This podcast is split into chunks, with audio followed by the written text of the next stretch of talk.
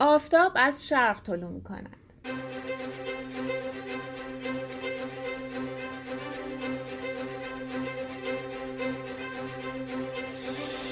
شب بخیر. امروز شنبه 27 اردیبهشت ماه 99 شمسیه. امیدوارم روز خوبی رو سپری کرده باشید. من شهرزاد همتی هستم و اینجا در پادکست خبری شرق شما رو همراهی می‌کنم. پادکست امشب از وضعیت آزادسازی سهام عدالت میشنوید. همچنین روایت هایی داریم از قاچاق کالا و دارو در ایران. در گزارشی از سرویس بین الملل شرق بررسی می‌کنیم که آیا کرونا هم می‌تونه مثل آنفولانزای اسپانیایی زمینه ظهور قدرت های افراطی رو فراهم کنه؟ همچنین ماجرای آتش سوزی مقبره استر و مردخای در همدان رو بررسی می‌کنیم و در پایان هم گزارشی داریم از تأسیس خانه کودک در دیشموک کوهگیلویه و بای رحمت. با ما همراه باشید.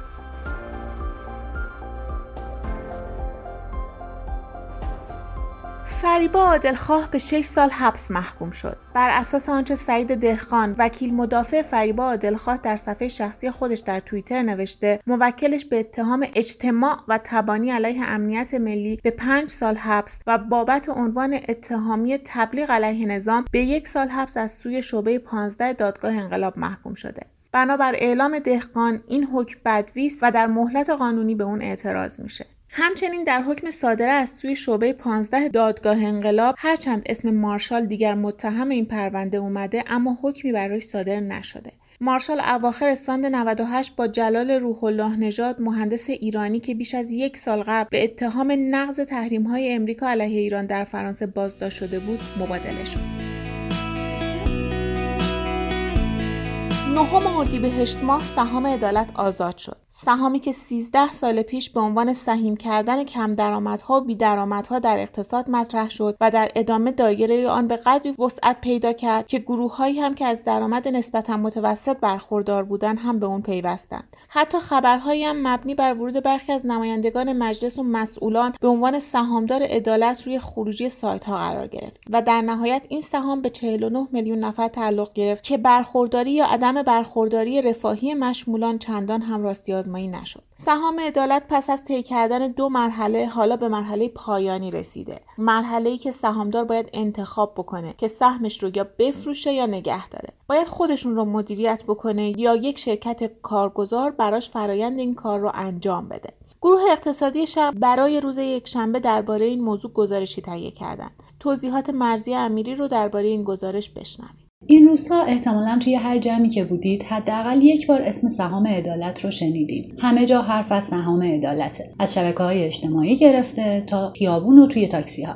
ما توی گزارشمون درباره این حرف زدیم که وقتی می‌گویند سهام عدالت آزاد شد از چه حرف می‌زنند؟ از تاریخ راه افتادن چیزی به نام سهام عدالت حرف زدیم و رسیدیم به لحظه اکنون و آزادسازی سهام عدالت. 13 سال پیش دولت هشتم اعلام کرد برای افزایش ثروت خانواده های ایرانی 6 دهک کم درآمد و بیدرآمد سهامدار میشن. در ادامه البته فقط کم درآمدها و بیدرآمدها سهامدار عدالت نشدند. تمامی کارمندای دولت از حداقل بگیرها گرفته تا مقامات را هم شامل شد. سهام عدالت تاریخ 13 سالهاش سه مرحله گذرانده. مرحله اول تخصیص سهام بود و مرحله دوم از سال 96 شروع شد که سود سهام را به حساب سهامداران واریز کردند و الان هم در مرحله پایانی هر سهامداری می‌تونه سهامش را بفروشه یا اون را نگه داره. اگر شما هم یکی از سهامداران عدالت هستید ارزش روز سهامتان 15 تا 16 برابر ارزش اولیه شده.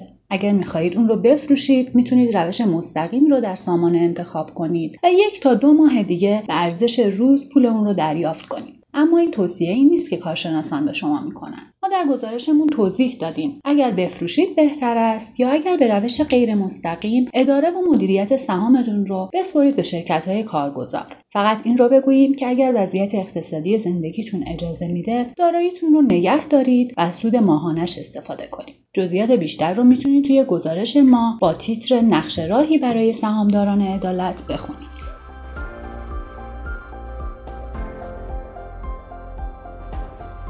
قاچاق کفش و پوشاک جلوی یک میلیون شغل را گرفته.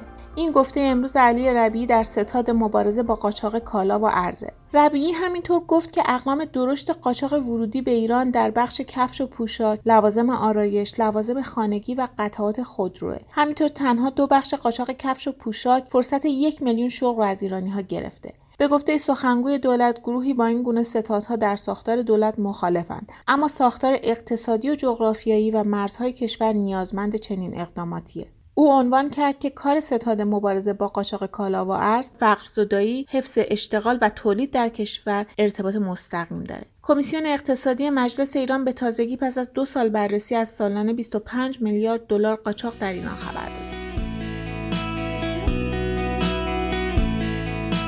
نزدیک به چهار ماهی که از ورود کرونا به تمامی بخش های زندگی انسان میگذره بارها اسم آنفولانزای اسپانیایی به گوشمون خورده. آنفولانزایی که با 50 میلیون کشته اینطور شناخته میشه که قربانیانش از تعداد کشته شدگان جنگ جهانی اول بیشتر بوده.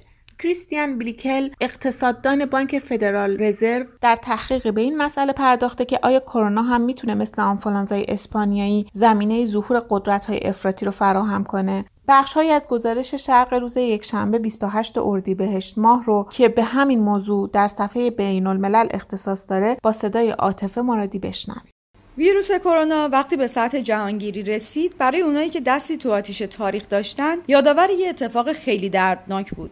آنفولانزای اسپانیایی. احتمالا تو این سه چهار ماه اسم این بیماری و مخصوصا تعداد تلفاتش به گوشتون خورده. حالا اما وقتی فعلا خبری از رفتن کووید 19 نیست خیلیا به فکر این افتادن تا با بررسی جهان پس از آنفولانزای اسپانیایی دنیای بعد از کرونا رو تصور کنند کریستیان بلیکل یکی از اوناییه که شرایط دهه بعد از آنفولانزای اسپانیایی یعنی سالهای دهه 1920 و 1930 رو بررسی کرده. بیلیکل به یه نتیجه خیلی وحشتناک رسیده. اینکه پیروزی نازی ها تو انتخابات 1932 و 1933 از نتایج آنفولانزای اسپانیایی بوده که یک دهه بعد خودش رو نشون داده. بیلیکل ریشه یابی کرده و به این نتیجه رسیده که ارتباط معناداری بین تعداد قربانیان آنفولانزای اسپانیایی و گرایش به گروه های راست افراطی وقت یعنی سوسیال ناسیونالیست ها وجود داره. این ارتباط معنادار تو پژوهش اقتصاددان آمریکایی با تقسیم بندی حوزه های انتخاباتی و تعداد مرگ و میر ناشی از آنفولانزا و نتیجه انتخابات توی این مناطق ثابت شده. حالا سوالی که بیلیکل امیدوار رهبران و سیاستگزاران بتونن با استفاده از پژوهشش به اون جواب بدن اینه آیا کرونا می‌تونه مقدمه پرده دوم قدرتگیری راستای افراطی در جهان باشه یا نه؟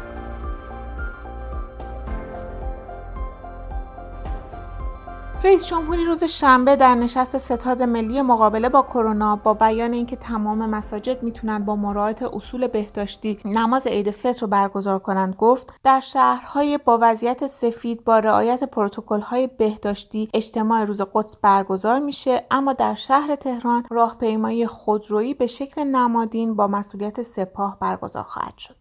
جمعه پایان ماه رمزون جمعه همین هفته ای که ما درش هستیم که روز قدس هست. دو تا تصمیم گرفته شد. تصمیم اول این بود که در روز قدس در شهرهایی که به عنوان سفید اعلام شده. خب تو این 218 شهرستان که نماز جمعه میشه برقرار بشه به طور طبیعی روز قدس هم می‌تونه باشه. روز قدس همون اجتماع مردم در نماز جمعه است.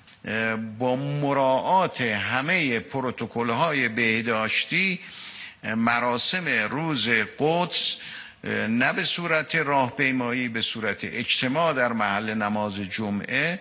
این اجرا میشه و عمل میشه در مناطقی که مناطق سفید هست در واقع. اما برای شهر تهران یک دستورالعمل ویژه‌ای در واقع مورد نظر جلسه بود. و اینکه تهران با اینکه خب شرایط شرایط قرمز نماز جمعه ما نداریم اما اینکه چون پایتخت کشور و مرکز کشور هیچ خبری نباشه یه خورده سخته. حالا بعد اینکه تلویزیون جبران کنه فضای مزاج جبران کنه قرار شد که مسئولیت رو سپاه پاسداران انقلاب اسلامی بوده بگیره از یک مبدعی تا یک انتهایی از طریق خودرو یک حرکتی انجام بگیره که هم حرکت تبلیغی باشه هم تحرک باشه هم به حال میشه در خودرو هم میشه سرود خاص رو پخش کردن میشه پرچم خاص رو در دست گرفت و مسیرم به گونه ای هدایت میشن اینا که اجتماع مردمی نباشه که مشکل بهداشتی پیش نیاد. اما یک مراسم نمادینی توسط خودروها انشالله انجام می‌گیره و این مسئولیتش رو سپاه پاسداران انقلاب اسلامی به عهده گرفت. چند روزی خبر آتش سوزی در مقبره استر و مردخای همدان در شبکه های اجتماعی دست به دست میشه. شایاد از احتمال آتش سوزی عمدی در این مقبره تاریخی حکایت داره. در روزهای اول یکی دو خبرگزاری رسمی کشور حتی این خبر رو تکسیب کردند که البته بعدا مجبور شدن خبر تکسیب رو از روی خروجیشون حذف بکنن امروز بالاخره بعد از چند روز صحبت درباره این خبر در فضای غیر رسمی چند مقام و مسئول محلی نسبت بهش واکنش نشون دادن دادستان همدان امروز در واکنش به خبر آتش سوزی یکی از زیارتگاه های یهودیان گفت که پرونده آتش سوزی مقبره استر و مردخای در دست بررسی و هنوز به نتیجه مشخصی نرسیدیم خانجانی همینطور اعلام کرد که نیروی انتظامی همدان طی دو روز گذشته پیگیر این قضیه بوده اما نتیجه حاصل نشده و تا حالا فردی در رابطه با آتش سوزی دستگیر نشد.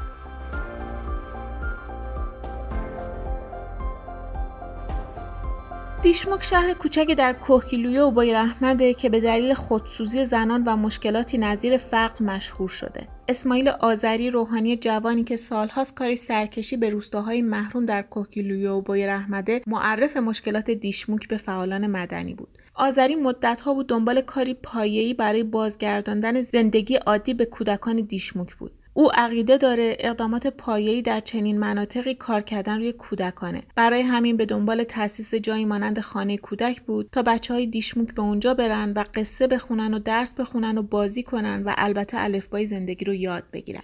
هفته گذشته این روحانی در توییترش خبر داد که بالاخره زمینی که منتظرش بود رو پیدا کرده. زاهد عرشک مردی از روستای اسفندون دیشموک زمینی رو به یاد پسر درگذشتش صابر وقف کرده. آذری در گفتگویی با خبرنگار گروه جامعه شرق توضیحاتی درباره وضعیت دیشموک داده. ناقصش خب دیشمون که منطقه محروم استان کوگیل و رحمده. آسیب های ترک تحصیل دختران خودسوزی دختران خانمها خیلی توش نمود داره و بیکاری و فقر هم که رایزش من نه حدود الان هفت سال تقریبا تو این منطقه دارم کار می‌کنم و با بچه ها کتاب می‌برم برای بچه ها و با خودم فکر کردم که اون چیزی که ما می‌خوایم تو آموزش پرورش به وجود نمیاد. یعنی احساس که پشتی که باید تو آموزش پرورش برای کودکان به وقوع پیونده نیست و اون که مثلا شما الان تو شهرها کانون پرورش فکری دارید نهادهای کتابخونه داریم من فکر کردم که بیام تو روستاهای پر جمعیت یه خانه کودک بزنم. پنج شیش ماه بیشتر دنبال جایی میگشتم که یک واقعی روستایی پیدا کنیم که بتونیم این مجتمع رو اونجا بسازیم. جای مختلف رفتم زمین گیرم نمیومد یا پول زیاد می‌خواستن و در هر صورت مشکلات داشت. و اینکه شنیدم که این آقا آقای قرش یه زمینی داره و وقتش می‌خواد بکنه برای یه کار خیر کار عمل منفعی من رفتم با ایشون صحبت کردم با بچه هاش صحبت کردم که من هدفم برای بچه های منطقه می‌خوام هدفم اینه که بچه های اینجا رشد بکنن. یکی از کارهایی که میشه رشدشون داد ایناست. و اگر شما راضی باشید بیایید اینو اختصاص بدید به کودکان این منطقه و این می‌تونه روستاهای اطراف هم پوشش بده. و این بندی خدا هم قبول کرد. او همچنین در پاسخ به این سوال که در یک سال گذشته که موقعیت دیشموک مورد توجه قرار گرفته آیا اقدام مثبتی در این منطقه اتفاق افتاده هم گفت؟ نه. ما ایام ای تا الان فکر کنم چهار خودکشی داشت زاهد عرشک مرد که واقف این زمینه به سختی فارسی حرف می‌زنه. او به شرق میگه این زمین سهم و ارسیه پسرم صابر بود. وقتی در جوانی از دنیا رفت تصمیم گرفتم برایش کاری کنم که هم خیر دنیا در آن باشد هم آخرت و برای پسرم فاتحه و نام نیکی به جا بماند. کاری که برای صابر بماند و روحش شاد شود و خدا هم از ما راضی باشد. صدای آقای عرشک رو با هم میشنویم. تصمیم یه زمینی زمین داشتیم. این پسرم و دنیا را. این سهمیه زمینی شد. اون بعد برون خیریه و ادعا کردم که هر کسی بخواد وسیله امینش بساز که خدا خوشش بیایه سهمیه چه که باید یعنی سی و دنیا. سی دنیا هم یه فاتحه برسه هم به اسمش کاری برگزار مشروع این گفتگو رو فردا در شرق بخون.